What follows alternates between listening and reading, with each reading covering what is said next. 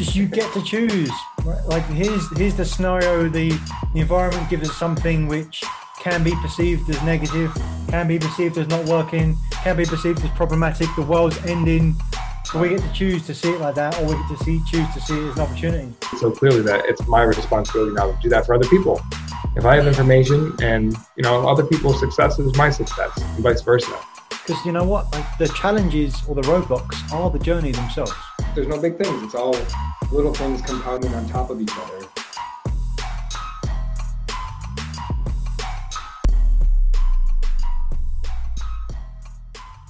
Simon Sinek says to start with why. Peter Strohkorb is following his advice.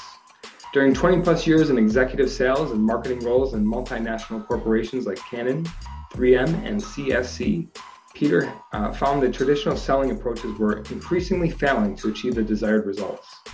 It turns out that buyers hate being treated by sellers like they are just another revenue opportunity. What they want instead is to be educated, advised, and guided to help them make informed buying decisions.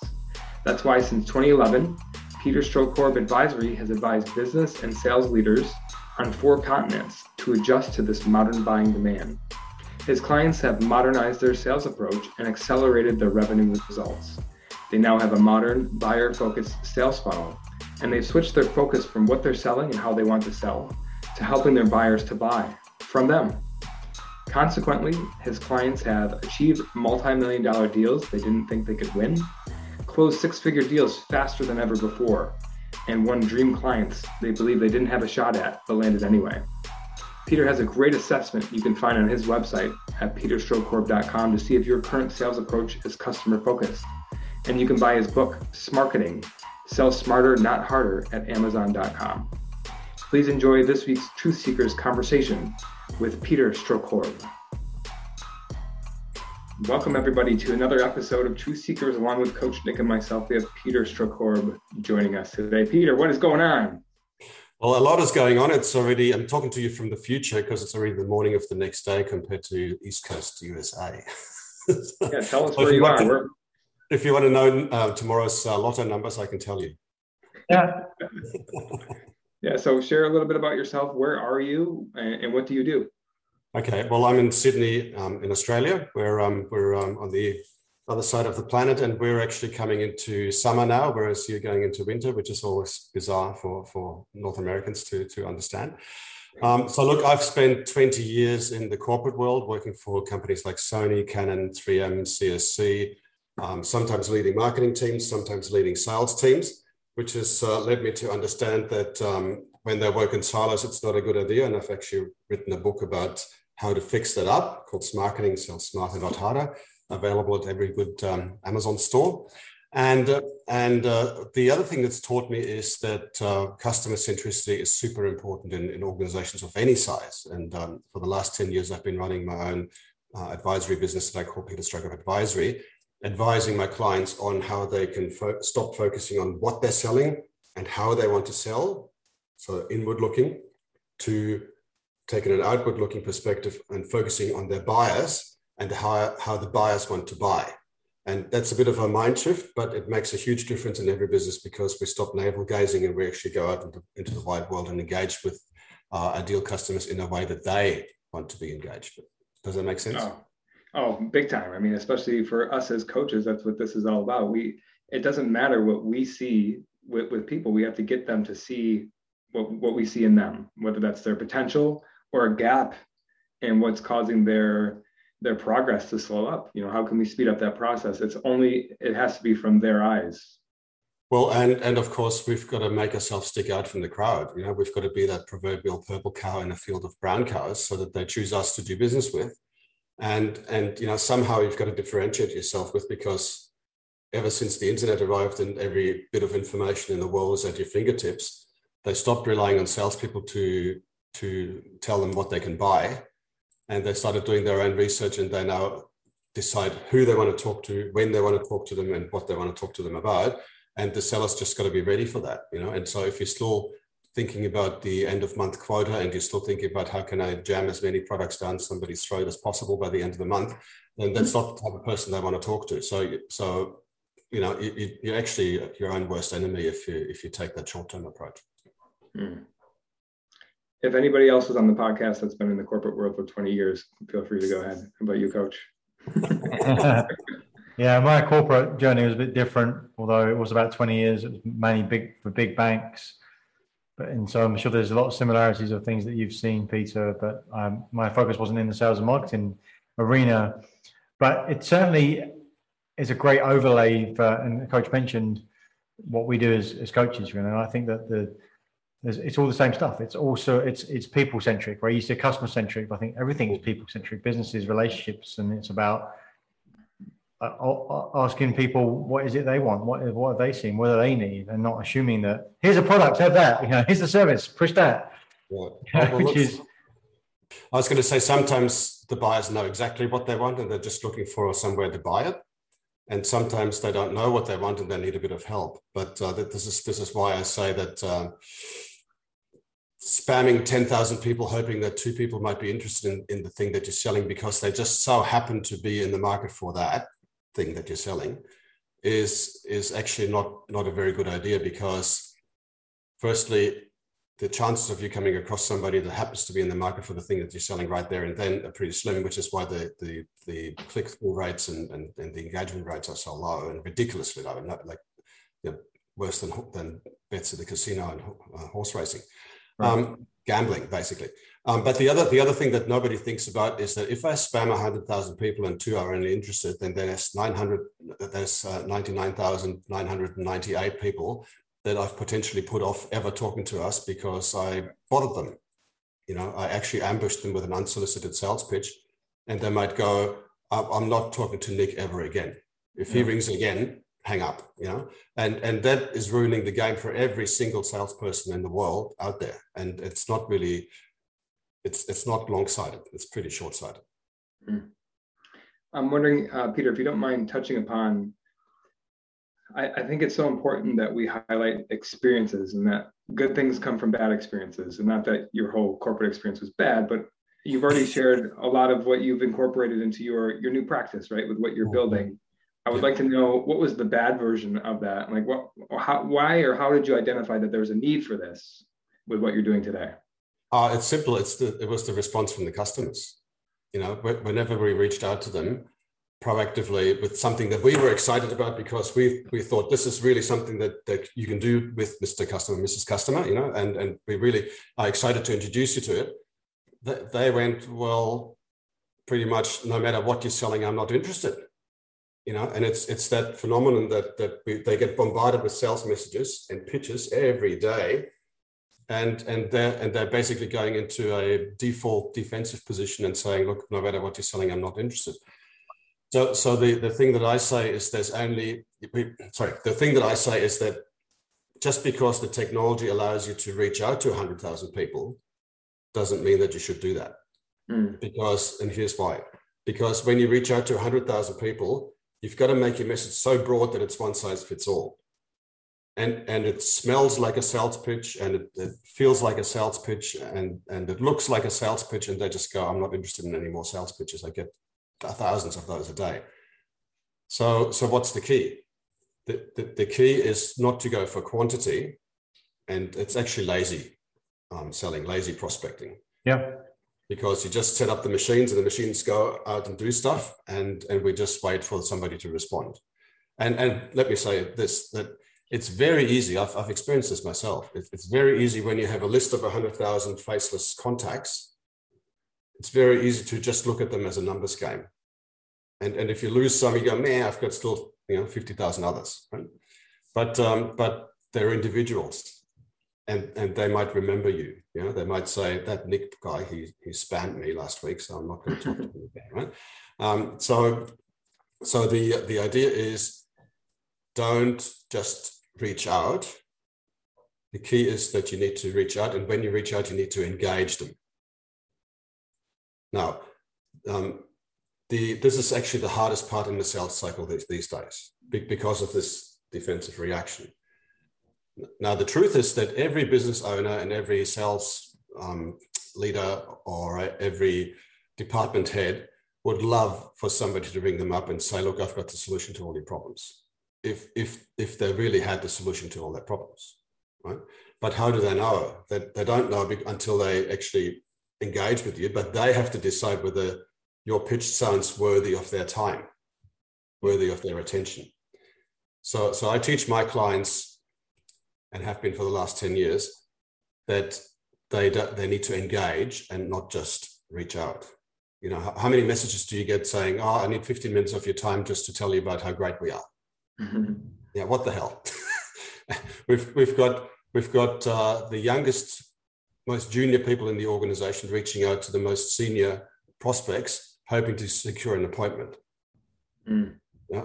OMG, how's that meant to work? I asked sales leaders and business owners and say, how many of these calls do you take personally? And they go, like, either they say none, or they say maybe one or two if they sound interesting, right? So I say, okay, if you don't take these calls, why do you expect your peers to take your people's calls? Mm. And we're kind of got into this. Sorry, I'm jumping on a bit of a soapbox now because I'm getting quite passionate about this. But, yeah, but we're now living in a world where we deliberately do more of something that's not working because we expect to keep doing the same thing and expect a different result. I mean, have you heard that before somewhere? Yeah. Insanity. Mm-hmm. I hear Albert in my ear, right? and so I say you need to engage in a meaningful way with your ideal prospects. So firstly, you need to know, who are my ideal prospects? What do they look like? Secondly, you need to know, where do they hang out? How can I reach out to them? And then thirdly, this is the most important point, how do I engage with them in a meaningful way? And I tell my clients that there's only three ways to engage with somebody in a meaningful way at the first point of outreach. And they are: you make them aware of something, of an opportunity that they didn't realize they had. Conversely, you make them aware of a risk that they're facing that they weren't aware of. Both of those mean, though, that you've got to do your homework, you've got to understand the business, the organization, the person, and you've got to have spent time finding that opportunity or identifying that risk. So it's pretty tricky and quite labor intensive, which is why most of my clients will go the third route. And that is, help them to understand that they have a need for the thing that you're selling. So how do you do that?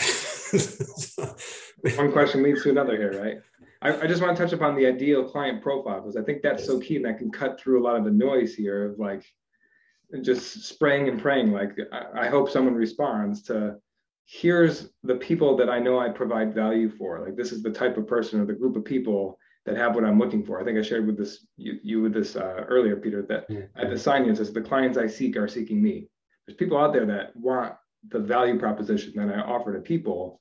Yeah. And then to your point, I just need to find out where they are, where do they hang out, you know, what circles do they run in, and then how can I engage them in a meaningful way. And I saw this, I think it was like a tweet or an email the other day, your original reach out, or people's original reach out, is usually me, me, me, me, me, me, you, and it should be you, you, you, you, you, you, me. Yeah. Just a little nugget at the end with what I can do, knowing that I'm in touch with your pain or your opportunity.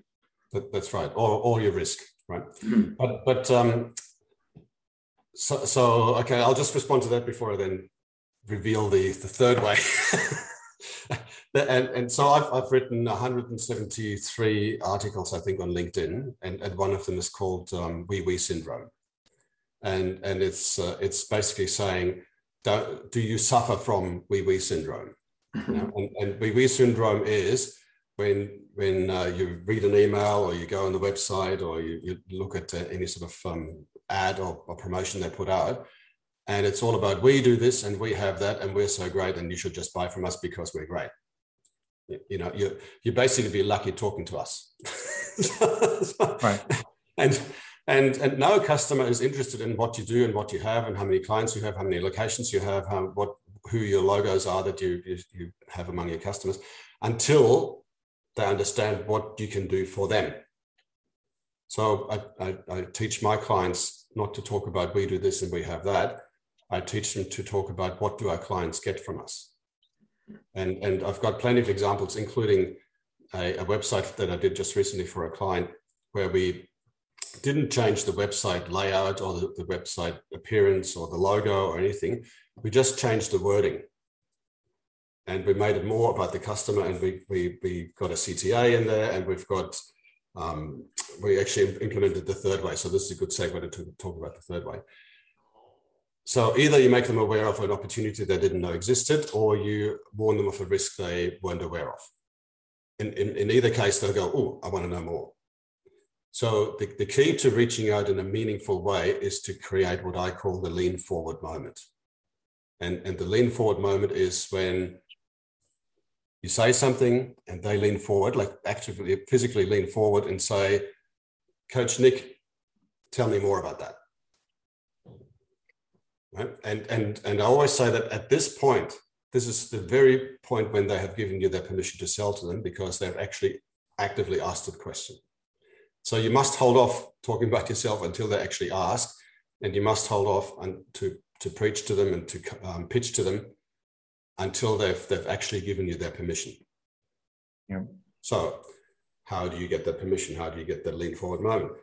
The third way is to help them to understand that they have a need for the thing that you're selling. And the only way that you can do that is not by saying to them, Coach Josh, you're doing everything wrong. Let me tell you how to do it right. Because people love that. Because Coach Josh will immediately go, what do you know about my business? You know, bugger off. And you've ruined your chance. The best way to do that, psychologically speaking, is to help them discover that they have a need. And the way that you help them to discover that they have a need is by providing value up front, providing them with some information that they didn't know they had, that they didn't know of, or making them aware of an opportunity that they didn't know aware of, but they must discover it themselves. So there's a couple of ways you can do that, and you can use that both in your outbound work and in your inbound marketing activities. And that is by either having a white paper, an article, a discussion piece that says, here are the 3, 5, or 7 things that you should avoid when seeking a provider like us. Or a really good provider has these 3, 5, 7 things in place, right? And you just help the customer to decide that if they want to do business with somebody like you, what should they look out for? What should they ask for? So you're helping them to make an informed buying decision, which is the whole thing that I talk to my clients about. Or you do what I do, and you give them a quiz, a checklist, an assessment where they can go, you ask questions online, and they can go, yes, no, don't know. And then you tell it all up at the end, and you give them a result, and they go, oh, there's a couple of things in there that got me thinking. I want to talk to Coach Josh, and I want to know more about it, because he's now proved to me that he knows something that I don't know, and I'm interested in that thing, so he must be a subject matter expert, and so I want to talk to him about that some more. So we're helping them to get interested, and we're helping them to buy from us, which is what the whole buyer-focused sales funnel is about, that we want to go get away from this traditional sales funnel that was invented in 1898 and is now 121 years old, and was invented at a time when there was no internet, and all the information, all the power lay with the seller, not with the buyer, and the buyer had to reach out to the seller to get that information and say, help me make a decision here. And as we talked right at the beginning, that paradigm is completely gone. The buyers now decide who they want to talk to. They do their homework. They're really well informed before they reach out to a seller, and they don't actually want to talk to a salesperson. They want to talk to a subject matter expert. Yeah. So if you can present yourself as a subject matter expert in some field that they're interested in, and you show them that you know something that they don't know, then you will create that lean forward moment, and you get that permission to sell to them. Does that make sense? That's what we're looking for, right, Coach? Yeah. Absolutely. Yeah. People don't care what you know until they know that you care. And that's what jumped out at me as you were sharing that, Peter, right? It's like value, and then some more value, right? And I love the distinction you made of the permission moment. As soon as you get a question back, that's the cue. That's a big thing for people to make that distinction between, okay, well, I get it. I have value, When do I make my play, right? It's like, well, you keep going until there's a opposite, like there's a pullback the other way. So thank you for that distinction. That's cool. Well, that's fine. And let me just add one more thing. So you need to have, it's okay when it's inbound. So you put something out there and somebody responds to it and they want to know more. That's easy to respond to, right? And a lot of my clients are really keen on inbound because they don't have to do any work. But that sometimes tempts them to do the lazy thing and reach out to 100,000 faceless name lists, right? But it gets trickier when you actually try to hunt, when you go outbound and you're trying to intrigue them. And I always say that you must capture somebody's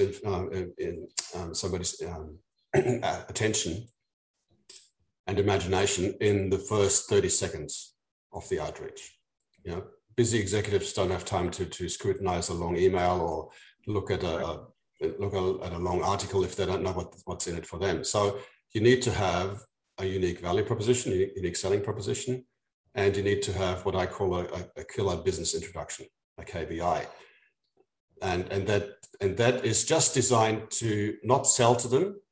It's just designed to reach out to them and intrigue them and just get the little bait out there and go, you know, here, take this, take a little nibble at this bait.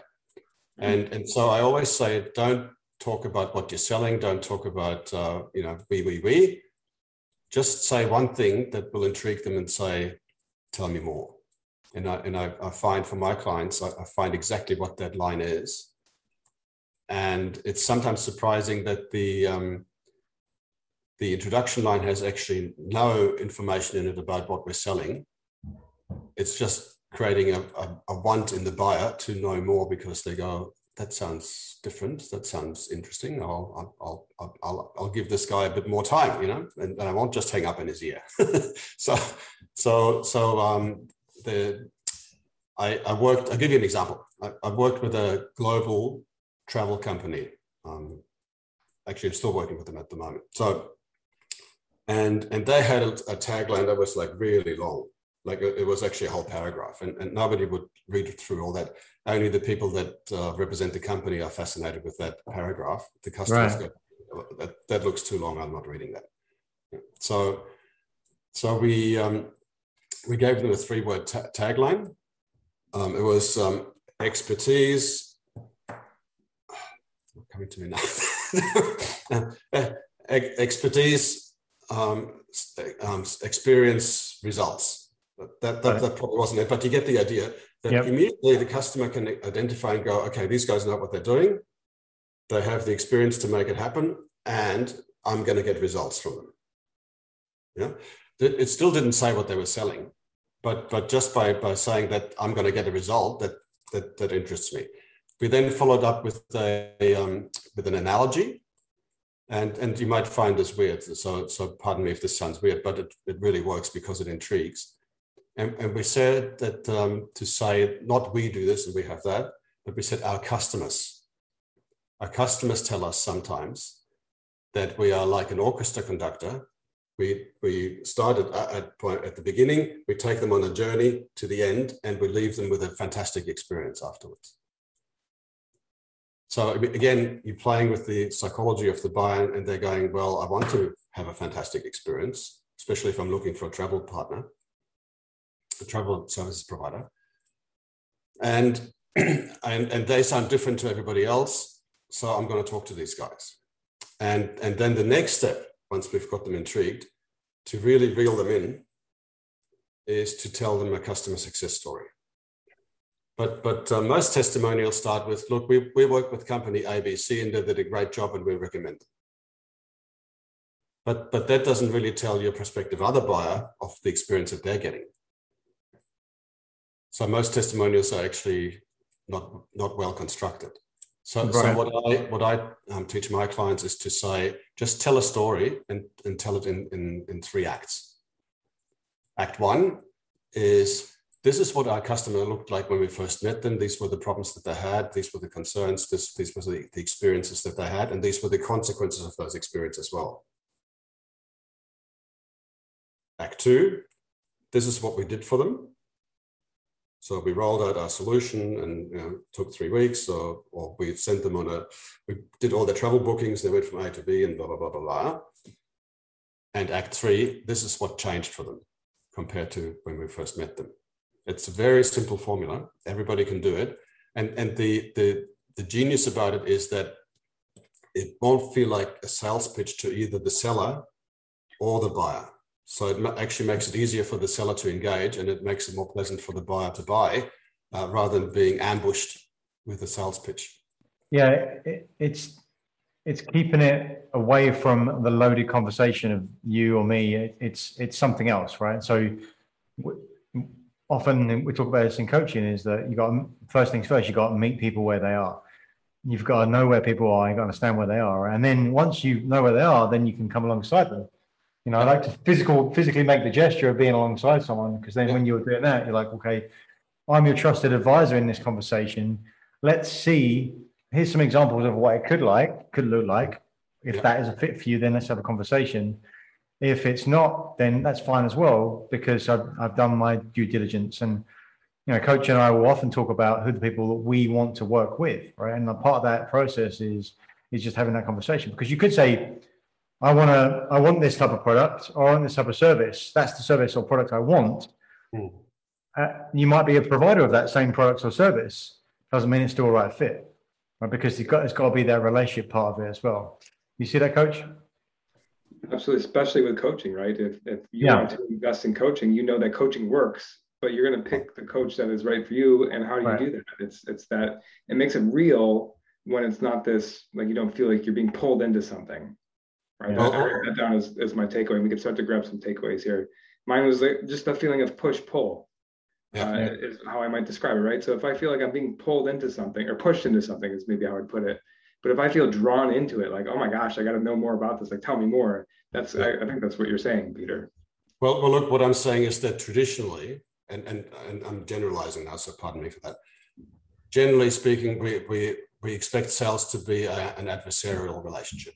I'm trying to sell you something and you're trying to resist me, and then I handle your objections and talk you into it anyway. You know? But people these days, they know when they're being manipulated. They don't like closing techniques, and they don't like to be pushed into a transaction. But whereas if I can, as Coach Nick said, if I can position myself on the same side of the table as the buyer and help them to make an informed buying decision, albeit an informed buying decision to buy from me, then that's much more pleasant for both me and for the buyer as well. And it will probably mean that they will come back to us for more business. So we'll get their repeat business. And if we're playing our cards right, and giving them a great pre, during, and post-purchase experience, then they will also become an advocate for our business and reach out and refer new business to us. So it's really worth taking your time and doing the right thing by the buyer, rather than looking at them as an opportunity to reach a quota by the end of the month. This is heresy, by the way, to a lot of sales leaders. Yeah. So I wrote down, people don't like to be sold, they like to buy. And when they're in the marketplace, it's the feeling, just the feeling. It's the same thing, right? Same result, but it's the feeling they get one versus the other. Coach, give us a takeaway, something you're taking away from today's conversation. Yeah, a lot of cool stuff, a lot of reminders. And maybe for another time, Peter, because I guess I'm in this world immersively, and it's interesting to hear you share all your story and be very convicted and passionate about clearly that you know your stuff. And it's great to hear that. And I've been thinking all the way through is, wow, like, is there really that many people still in this place? But when you're in it, you don't see it, right? Like, when you're in it and you're working in this manner, you're like, of course I've got to build a relationship with people. Of course I've got to have something that's not transactional. Of course that I've got to come alongside people. But when you know it, you know it. When you don't, you don't. And so I'm sure there is a lot more, and maybe for another conversation. But really, my takeaway is those reminders have been really powerful for me today. Is that, okay, look, have them tell you, right? It's like what we were saying, me and Coach. That's like, well, have them coach you. Is it a fit? Let's figure out. Let's have a conversation. I don't know. And one of the things that's so powerful is like, okay, well, is your product and service? Tell me about your product and service. Is it a good fit for me? It's like, I don't know. Until we have a conversation, I'll find out, like, how am I supposed to know? Yeah. Right. And that is so disengaging, genuine, right? And like, as you said, you want to be talking about your product and service, but that's because you've got, well, you should do at least, conviction of your product and service, that it is the right thing in the right time. or at least the right service overall, or the right product overall. So thank you very much. I appreciate it. And thanks for the early start as well. I hope this is supercharged some energy into your day. Hooray. Hurrah. Peter, bring us home one last plug or piece of advice. If you want to hold up your book again, we'd love to see the title. And okay, so I'll do two little plugs. One is the book, Smarketing, Sell Smarter, Not Harder, available at all good Amazon stores. And the other one is, please do yourself a favor and go to peterstrohkorb.com and do the sales funnel assessment test. You can actually check for yourself how buyer-focused your sales funnel is currently. It's a free service. It takes about 10 minutes, but it gives you a ton of insight. So I really advise you to go to peterstrohkorb.com and do the test. And there's the value. Awesome. Thank you. Absolutely. I can add a testimony. I've taken it, and very helpful. Fantastic. Awesome. Thank you, Coach Tom. Peter, thank you for joining Truth Seekers. We'll see you next week. Okay. All the best. Thank you for watching another episode of Truth Seekers. We appreciate your interaction, so please comment, like, subscribe to YouTube, Apple Podcasts, or Spotify, wherever you get your podcasts. And if you want more, check out some of our links to our masterclass, The Achiever's Mindset, and come join our LinkedIn group. And what do you want to see more of? Remember, we're here to share the simple secrets of successful. So help us do that. What do you want to see? What do you want to see more of? Thanks, and see you again next time.